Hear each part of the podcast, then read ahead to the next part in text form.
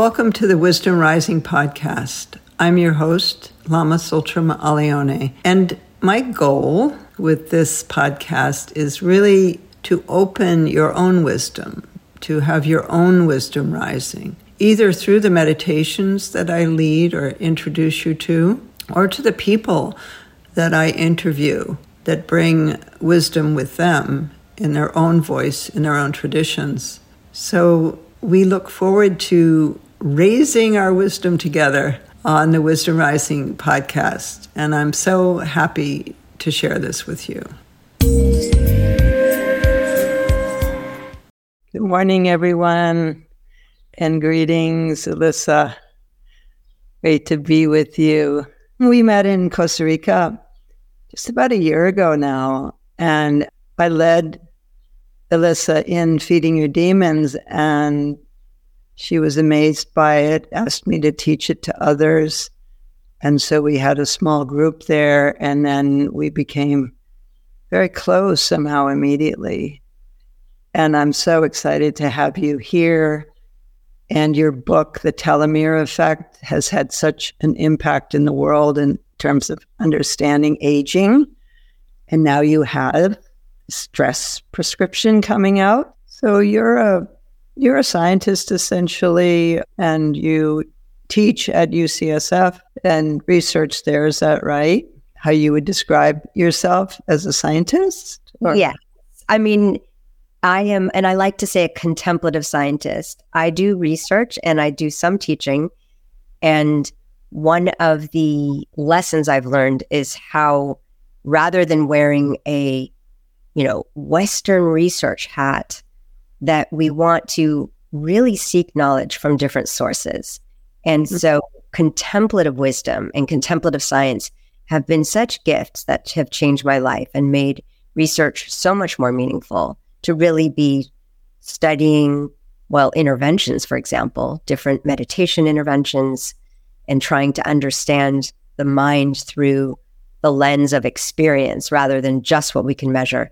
And as you know, Lama, I'm so excited about Feed Your Demons from a research perspective because you have crystallized and manualized a an experience we can have that is so powerful, changing our embodied emotional state. Mm. And the way you've done it with this, the visual is that if anyone listening has not been led through Feed Your Demons, I mm-hmm. know there are opportunities on the Tara Mandala website.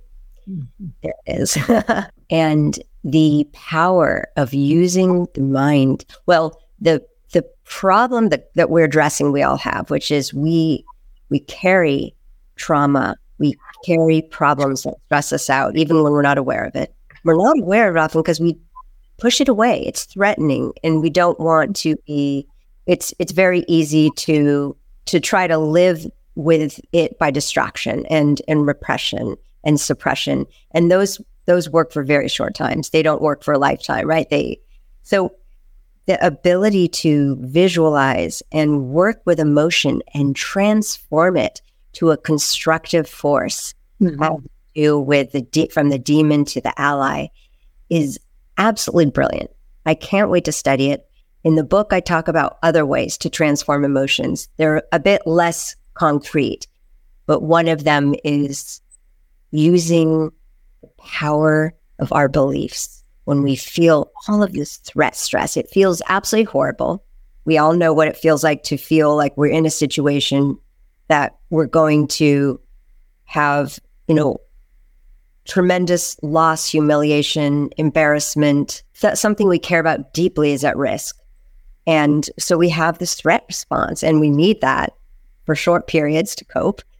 But the problem is that we we tend to carry that around often and that causes more toxic chronic stress on the body. And so when we're in the midst of feeling that threat stress, one thing that we can do is use our ground into beliefs about power, efficacy, resources, support. You know, I list a lot of options and our beliefs can shift and change the stress response.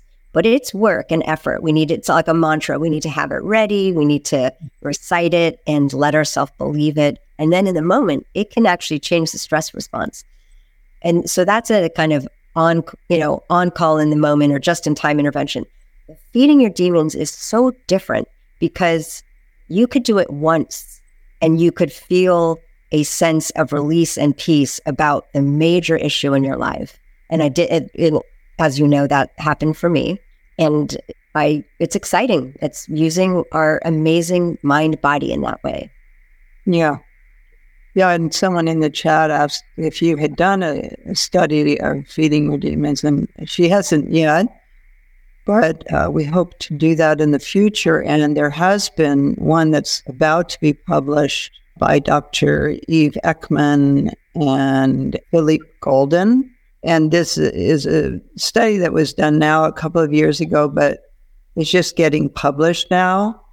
And it's it shows very promising results in terms of how feeding your demons works and that it does work for anxiety, depression, and addiction. Those are the three things that were studied. And so that's going to be really exciting when that study comes out. So this is something that maybe you can talk about because you're kind of in this edge of research versus experience and how getting these studies done has impacted the ability to use things like meditation in settings that maybe before it, it wouldn't have been accepted in. But then there's a study and all of a sudden it's acceptable. And you're really working in that in that world. So I'd love to hear what you've seen and, you know, maybe the last 10 years in terms of that shift. And I'd also like to hear kind of tagged on to that, but slightly different question. How does this book relate to the telomere effect? Is it is it a natural sort of development? And if so, how do those work together? Two big, great, juicy questions. I'll take the second one first, which is easier. The telomere effect that I wrote with Nobel laureate Elizabeth Blackburn was a a big book summarizing 15 years of research on understanding how we control our own aging, the ways that we can speed up or slow down our aging. And we particularly focus on telomeres. They're a window into our aging process. They're caps at the ends of our chromosomes that are very sensitive to the biochemical conditions. When it gets too stressful, when psychological stress, physiological stress, the telomeres shut down the cell, it dies, or it becomes too old and can't replicate. Because we don't want cancer, we don't want bad things to happen with too much free radicals, we can get DNA mutations and and other problems. So the telomeres in a way protect us from cancer and from too much stress damaging the cell by killing the cell or inactivating it. Telomeres get shorter with age, and when they're too short, the cell can't replenish and keep dividing. And so it's a they're really important to protect. We want to keep them long and stable during our life. And so we review a lot of the lifestyle things like an anti inflammatory or antioxidant stress diet that is good for telomeres. But the big story there, in my view, is that living with stress every day and not ma- not managing it, not realizing that it's a dominant force in our day and it's shaping all of our health behaviors is really related to telomere shortening, trauma, chronic stress, and part of that is that it's shaping both our biochemistry to be more toward aging, but it's also sa- sacking our health behaviors, exercise, poor diet, poor sleep. So it's a it's the one thing if we were to choose one New Year's resolution, our emotional well-being shapes everything. And so just adding something to your day like a mini meditation or there are other other ways to nudge nudge stress to be a a weaker force or non dominate force and really focus on amplifying joy and ease.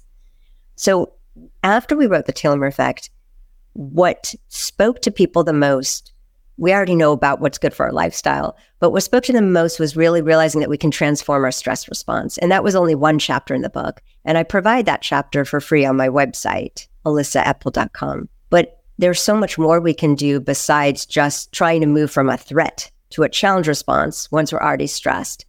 And we can talk about what some of the strategies are. But the book, instead of being a big, long science book, it's a really small, practical book. And it just goes through, you know, try one thing a day for seven days. Of course, it could take seven weeks or seven months. It doesn't matter. But if you even just adopt one habit, it can help us manage stress and really transform it into an ally. That's kind of the idea behind it.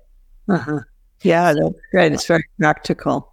Yeah. So it's kind of a fold out from the cell aging book of, you know, and here are all these things that science have shown. And so many of them are informed by Buddhist wisdom. Mm-hmm. Whole idea of the big idea, the worldview, the mindset of understanding that we don't control outcomes we control conditions or we can try to co- control conditions, but not what really ends up happening. We don't control the externals in our life very much at all.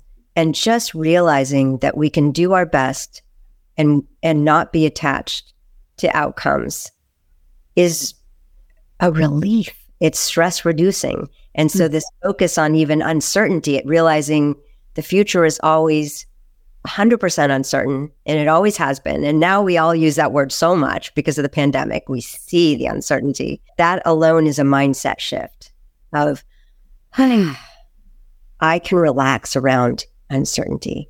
And mm-hmm. I've started measuring it in my research because it's so important. And people who can flex, who can tolerate uncertainty, who don't tense up if they don't know what's going to happen tomorrow, they have much less anxiety, PTSD, depression from the pandemic. Mm-hmm. Well, that's helpful. So, really, it seems like what you did was take that chapter in the telomere effect and then expand on it and create practical solutions or suggestions for people to implement things that would actually strengthen those little guys on the end of our DNA. related to telomeres. yeah. Yeah.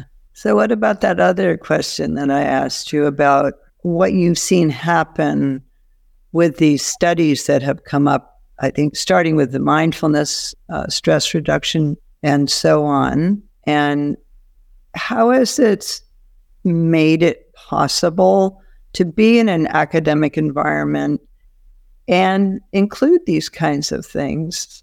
It used to be like you can talk about that in academia, right? Right. Yes, it's a really great point how important research is. It is it's been my north star science and it has been helpful to bring in practices and show their effectiveness in medical settings in cost savings, in things that the business world cares about, productivity. Those have been the vectors, the pathways that we have brought mindfulness to be mainstream, showing the neuroscience, showing how it can change brain responses to stress or thickening of the neocortex.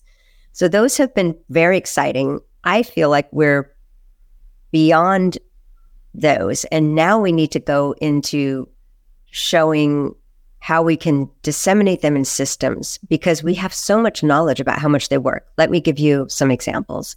We now know that mindfulness based meditation programs like MBSR can be as effective as drugs for anxiety, Lexapro, new study by uh, Elizabeth Hoge. We know that it can help with blood pressure control. We know that with uh, an amped up therapy for using mindfulness, mindfulness based cognitive therapy can be just as effective as antidepressants or more. So you don't have the side effects. So why don't we use this knowledge? For me, I'm always looking at the body and I want to say, I want to see what's it doing that we can't do with drugs. And my, the best example of this is inflammation. We really want to keep our inflammation low as we age because it can creep up. We call that inflam aging, especially with depression and chronic stress. We don't have a drug to control inflammation in our bodies. We certainly don't. Nothing that's not risky and with, with side effects that make it so that we're not taking a, you know, we're not all taking anti-inflammatory drugs because we don't have one that's safe. But we do have a method that's safe and it is mind body interventions, mind body practices, meditation, yoga, qigong. These have been shown over and over in meta analyses to reduce inflammation, to reduce the gene expression for all the inflammatory related genes. That's amazing to me. Why aren't we using that more? yeah. And I think that you have also in, in this upcoming book the relationship with nature as a stress reductor. Can you talk about that a little bit? I'm certainly aware of it in myself, and forest bathing has become a kind of uh, thing recently. But I'm interested in the research around that. What what has been found? That was my absolute funnest chapter to write, and just the amount of research showing the green effect, showing urban greenery or wild nature immersion is affecting our thoughts, our anxiety, perceived stress, and our attention span, our ability to solve problems, how we do on cognitive tasks, and of course, our stress regulation system. So blood pressure goes down. And, and like you said, it's been medicalized. So, like in New Zealand, they write green prescriptions. If you have high blood pressure, go out in nature three times a week, 45 minutes, and just walk slowly. And that can reduce your blood pressure. Wow. So, you know, it's been, and of course, that is a way to get it to be commonly used. And the, the rural urban effect is huge. So, like birds and honeybees that live in the city versus the country are so much more stressed out. They have shorter telomeres, more oxidative stress.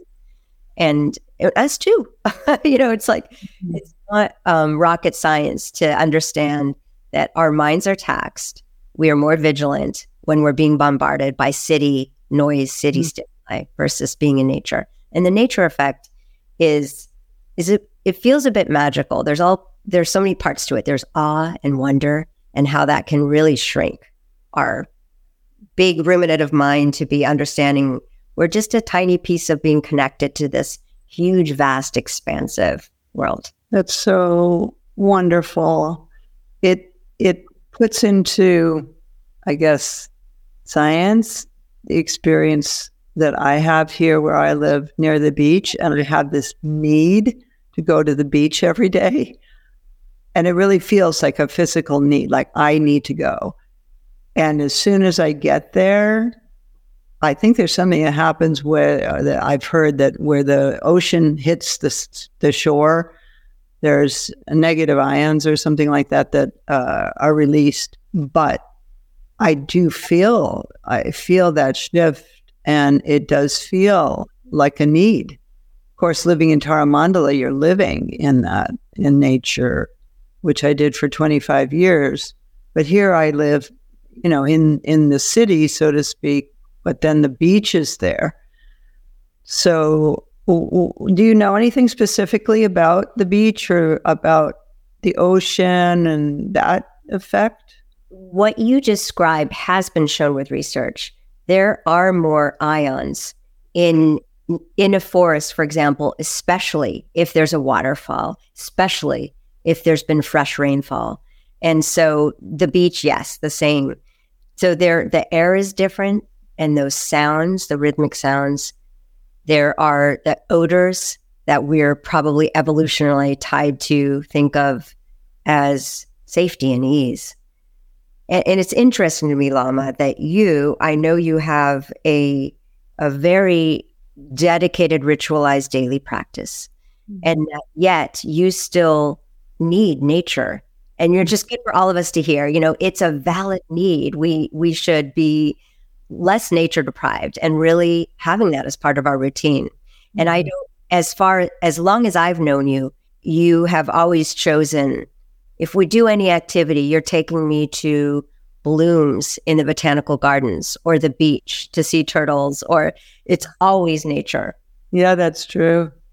I, you know, when I traveled, and for example, in 2018, I did a book tour and I took 45 different flights. And what just bubbled up for me to do was to find water and sit with water and do this practice called integration with water, where you just look at it. And I found oceans, I found lakes, I found streams. Like I, I could pretty much always find water. And then you look at it and then you dissolve the boundary between yourself and the water. So there's no journey to the water. The water's not journeying to you. It's a complete field and you rest in that. You integrate with it. There's a Tibetan word called jor, which means to to join with. So I would do that, and I would just put my phone on 10 minutes or 15 or 20 or whatever I had, so I could let go of like, should I end this now or should I keep going? I'm going to do 10 minutes, and uh, whoever I was with, you know, my assistants or people who were hosting me, we would do it together. And it was like a, a thread that in all that travel and all those cities and so on, it brought me home again mm. because nature is home. Mm-hmm. And we've lost our home, so many of us. I mean, I live in the city. It is home. It mm-hmm. has such a powerful effect just be- partly because it's coming at all of our sensory gates and our body's responding to it. And so as long as we don't get in our way, holding on to rumination, etc., we can really let it dissolve stress for us. Mm-hmm. I like what Bodhi San Juan just wrote. Find yeah. sit with water, dissolve, and rest. Yeah, that's a really simple way of explaining what I just talked about integration. A lot of the people listening today are in cities but luckily, most cities do have parks, and some have really big, amazing parks, and some are smaller. But even just being able to go somewhere where there's some trees and and try integrating with a tree. One one of the things that has been exciting to me in the last year is to discover that the first Buddhist goddesses were tree spirits called yakshinis. Those are the first. That was before Tara, before Prajnaparamita. The earliest reference to goddesses in Buddhism is trees. And the Bodhi tree that the Buddha was enlightened under, some scholars feel this was actually a Yakshini shrine. And so to find a tree and to connect to the spirit of the tree could be just a little tree on the road. You know, it, doesn't matter. But when you jor, you join with that tree, there's something that happens inside. And so I think even if, if people are in cities and far from oceans or maybe not near any body of water that they could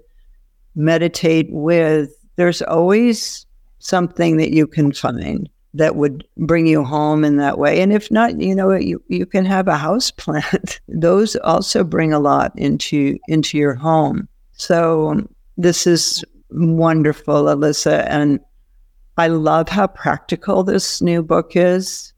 And I think it's a great combination. Uh, the telomere effect, which was a New York Times bestseller and really has had an impact in the world and then this one of sort of like, okay, now let's take that piece of like, how do we do this out? And here's some very practical ways you can do it. And I'm so excited. It's it's coming out the 27th of December. So I imagine in terms of all your stresses and so on, it's all getting ready for the book launch. Um, and we can also pre order it already. I looked at Amazon and saw that you could. So that's exciting too. And you're actually right now reading it for Audible, right?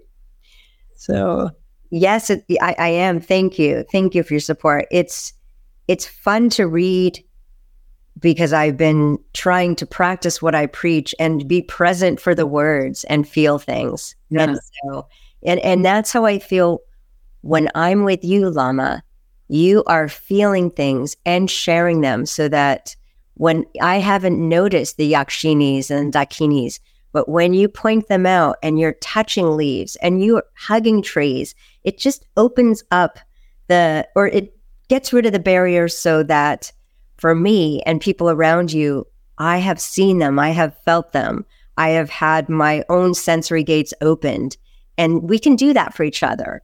I, you know, I just love being with you, and you do that for me, and I'm so grateful. Yeah, and and thank you so much for today. I'm in gratitude right now for you and for our friendship and deep connection. And thank you. Lots of love, everyone. And thank you, Elissa. Thank you so much. Such an honor to be here. Thank you. Thank you, everyone, for being with us for this Wisdom Rising podcast. May it benefit all beings. And I'd like to take a moment to thank the production team of Wisdom Rising, and also to let you know that if you would like further information on my work or the associated people who work with Tara Mandala, you can reach out to the Tara Mandala website, T A R A M A N D A L A dot O R G. Thanks, everyone. Stay safe